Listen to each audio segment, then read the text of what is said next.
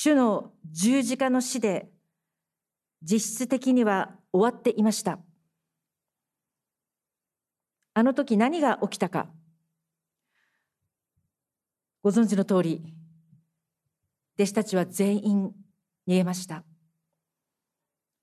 本来生きるべき道から全員逃げたと言ってよい時代でした。ペトロは最後の晩餐の席上では、ルカ福音書22章33節にあるよう、主よ、ご一緒になら、牢に入っても死んでもよいと覚悟しております。と言います。しかし死を裏切りました。そして自分、自分の言葉をも裏切りました。もしもペトロが、イエス様がペトロをご存知のように、自分を弱い人間だと自覚していたら、まだ良かったでしょう。ですが、そうではありませんでしたから、余計に立ちの悪い人間であることが明らかになってしまいました。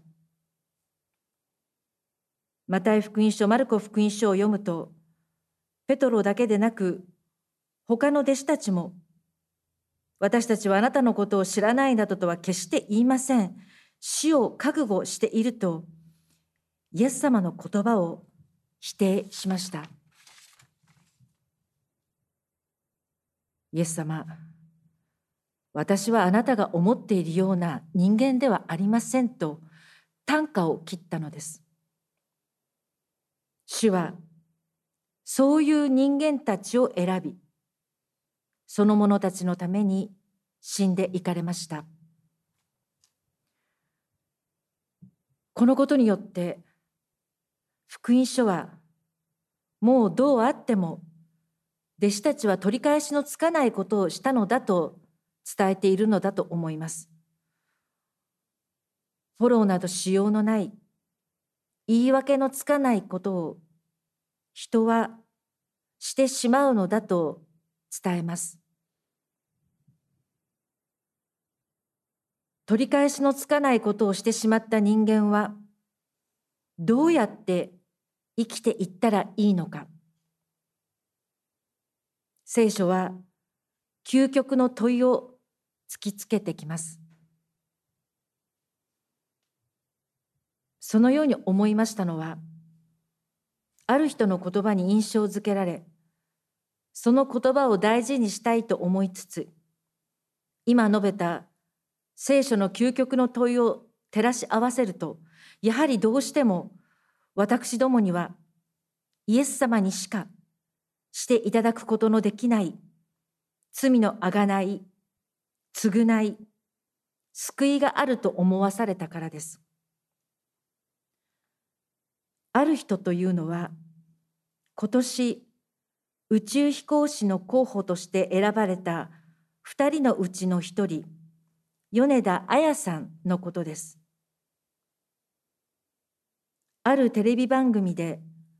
宇宙飛行士の候補を決める試験の様子が紹介されていました。米田さんは4127名の応募者から選ばれたのですから、とにかく完璧な人だったのだろうと思っていたのですが、そうではありませんでした。試験では結構な失敗をしていました。例えば、グループワークでミニチュアの月面探査機に適切にセンサーとカメラをつけるという問題では、タイムキーパーの役割だったのですが、時間を管理することができず、そのチームは制限時間オーバーとなってしまいます。他のグループワークでは、リーダーとしてその月面探査機を遠隔操作して月面に見立てた砂地の上のゲートを通らせポイントを競うという競技だったのですがそもそも基地に戻ることができずにまさかの失格となります。そういう時、米田さんという人は、とにかく粘ります。例えば、制限時間延長していただけませんかと、ダメ元の願いを試験監督に言ったり、競技が終わってみんな解散となった後も、席に座ったまま、どうしたらいいかと考え続けます。そういう姿勢には理由がありました。米田さんはお医者さんで、研修医の頃、自分のした過去を振り返り、あの時、ああしておけばよかったのではないか、こうしておけばよかったのではないかとお,み思い悩むことがありました。そのような時、先輩の医師が米田さんに言葉をかけます。あの時の判断は正しかったのだろうか間違っていたのかあの行動は正しかったのかと過去を振り返って考えることがあるかもしれない。けれどもそうではなくて今あなたが歩んでいる道が正しいものになるよう努力しなさい。このように言われました。米田さんはこの言葉を大事にして宇宙飛行士の試験の時にも失敗するとそこから学ぼう考えようと失敗に向き合い学び続けました。以前ゴリラを中心に霊長類多くの生き物たちを長年研究してきた山際十一という人が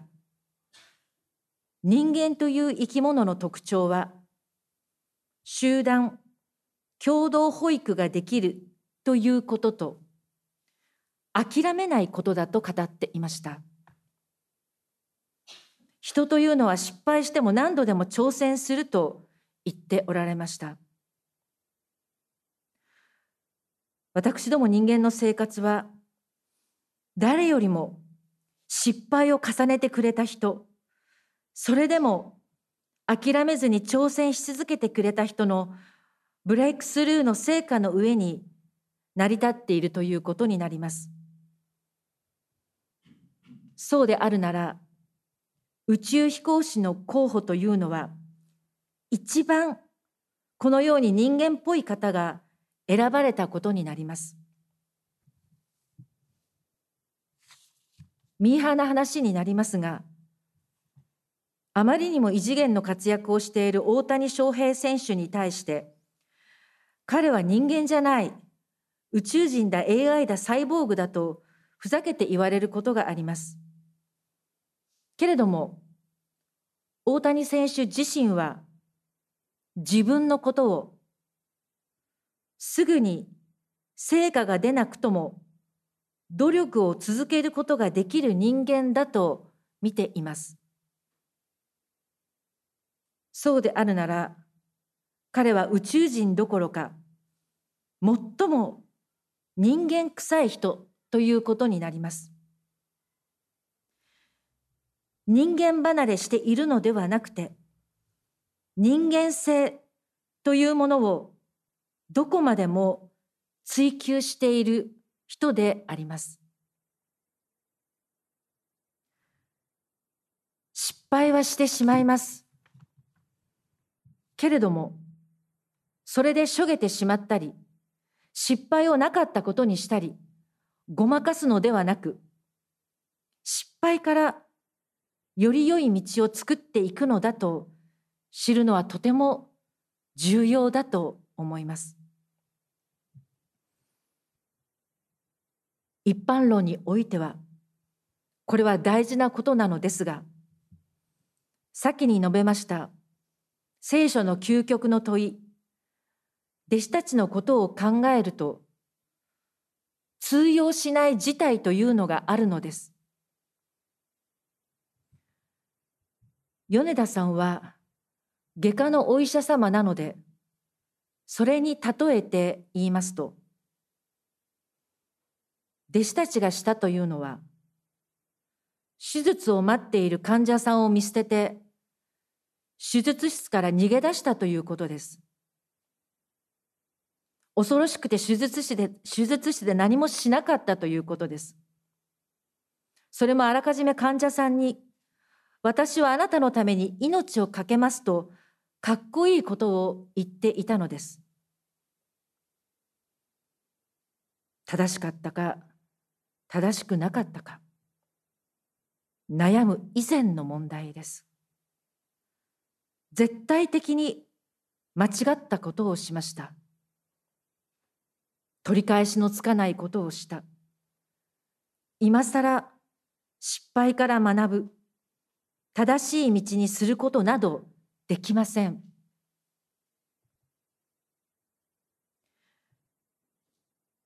主イエスという方は、そのように絶望するしかない人に現れます。自らの罪で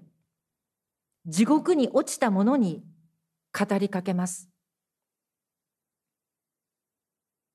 今更人生をやるやり直すことなんてできない。もうおしまいなんだと思う人に始まりを与えます。イザヤ書53章11節には不思議な言葉が記されています。彼は自らの苦しみの実りを見、それを知って満足する。教会はこの彼、苦難のしもべをイエス様と受け止めてきました。苦難のしもべ、主は人々の罪を負い、苦しみ、死んで満足すると言います。ご自分が死ぬことでご自分に罪を犯した者が正しいものとされ救われたことに満足すると言います。人々がイエス様を十字架につけて殺し人間などというものはもうおしまいだとそのことが表された時イエス様はこれをもって人々の救いが実現したと満足なさったのです。おしまいではなくさあこれで全ての人々が新しいスタートラインに立てると喜んでくださいました。私どもが喜んでいい根拠は、主が私たちを喜んでくださっているからです。こんな私たちのために犠牲になったことを満足してくださったからです。喜んで生きるとは、具体的にはルカ福音書24章48節にあるように証人として生きることです証人と訳されているギリシャ語マルチュレスという言葉は目撃者という意味もありますがキリスト教の歴史においては殉教と結びつきます。信仰を貫いたがゆえに殺される殉教者を指す言葉となりましたが、もともとはイエス様が、もともとは主イエスが旧約聖書の予言通り、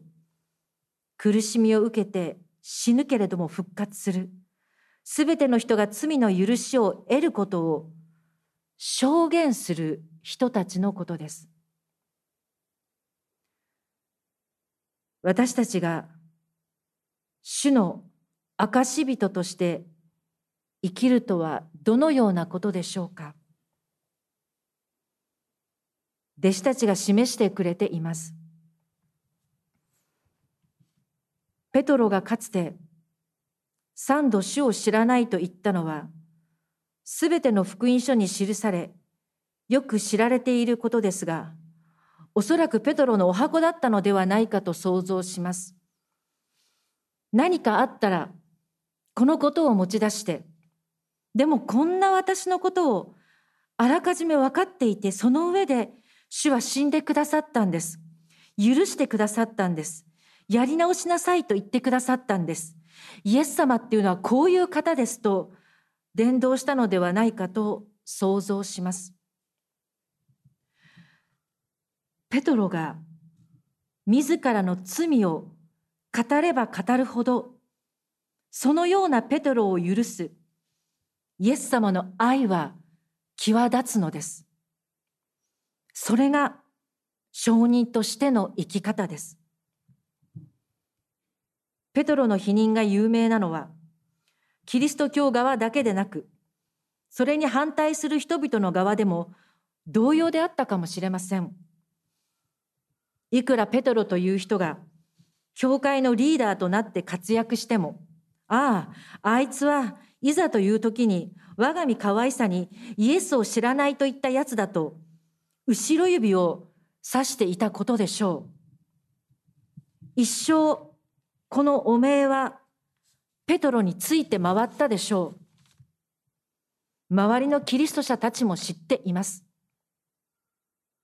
しかし教会はそういう人間の集まりです。全員が裏切り者、無力な者、何もしなかった者たちから始まりました。どん底から始まりました。しかし喜んで生きることができました。今日読んだ24章の前半には、二人の弟子がエマオに向かった時の出来事が記されています。弟子たちははじめ、暗い顔をしていたとわざわざ書いてあります。主の復活を信じていなかったからです。もしも私どもも暗い顔ばかりをしていたとしたらそれは主の復活を信じていない自分の復活を信じていないすべての人の復活救いを信じていないことになります証人として生きていないのです確かに辛いことがたくさんあります。落ち込むこともたくさんあります。ペトロなどは普通に考えれば、自己嫌悪、罪悪感に塞ぎ込んで生きるしかなかったでしょう。けれども、彼らがお会いしたイエス様は、決して暗い顔などしておられなかったのです。私たちはイエス様の眼差しを見ているでしょうか？気づいているでしょうか？主は私たちを嫌悪するように見てはおられません。蔑んで絶望して見てはおられません。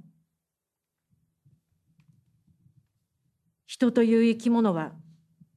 諦めない、失敗から立ち上がる、挑戦し続ける生き物だとお伝えしました。イエス様こそ決して諦めない方、私たちを諦めない方です。失敗しても失敗しても見捨てない方です。希望を持って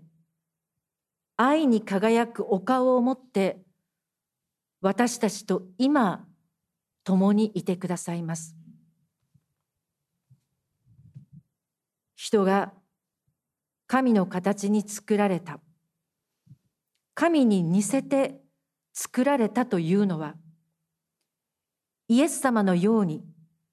諦めずに生きる。喜んで生きる。ということです。私たちは喜んでいいようにしていただいています。このことを忘れずに新しい一週間を歩ませていただきたいと願います。私たちがキリストの証人として生きるとは死活めらしい顔塞ぎ込んだ顔そのようにして生きることではありません。そうではなくてどんな時にも主が希望を与えてくださっていると信じ主の御顔を仰いでその光に照らされ生きることです。主の証人として歩ませていただきたいと願います。